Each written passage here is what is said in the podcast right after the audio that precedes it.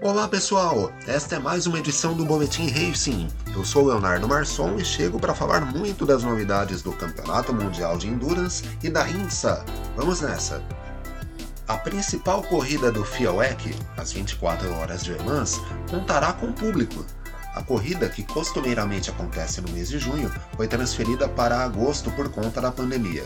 Nesta sexta-feira, a FIA e o Automóvel Clube do Oeste, organizadores da prova de endurance mais famosa do planeta, liberaram a presença de 50 mil pessoas nas dependências do circuito. Todos os presentes serão obrigados a usar máscara e terão de mostrar os testes com resultados negativos para a Covid-19 ou comprovar que tomaram a segunda dose das vacinas. Falando de corrida, o campeonato desembarca neste final de semana em Portugal, onde serão disputadas as 8 horas de Portimão.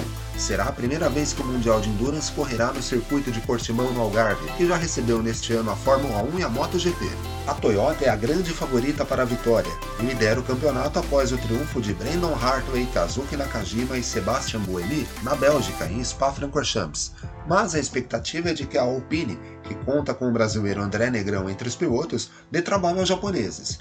O time, que também tem entre os competidores Mathieu Vaxivier e Nicolas Lapierre, liderou a maior parte da corrida em Spa. A prova contará com outros brasileiros no grid.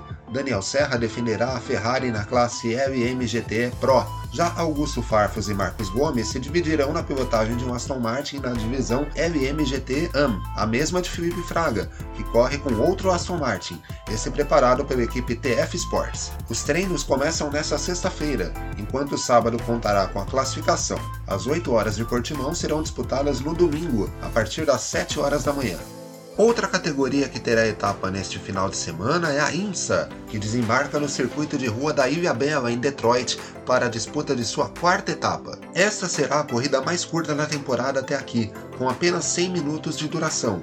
Isso porque o evento acontece em conjunto com a Indy, que terá sua tradicional rodada dupla em Detroit também neste final de semana. Pipo Derani e Felipe Nasser serão os representantes do Brasil na corrida, dividindo a pilotagem de um protótipo Cadillac da equipe Action Express. A dupla tenta a primeira vitória na temporada, após bater na trave em Mid-Ohio.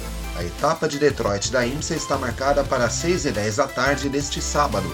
Quer saber tudo o que rola no mundo do esporte a motor? Acompanhe nosso site, o racingonline.com.br. Siga as redes sociais da revista Racing também. A gente volta numa próxima com tudo o que rola no mundo do esporte a motor. Um grande abraço!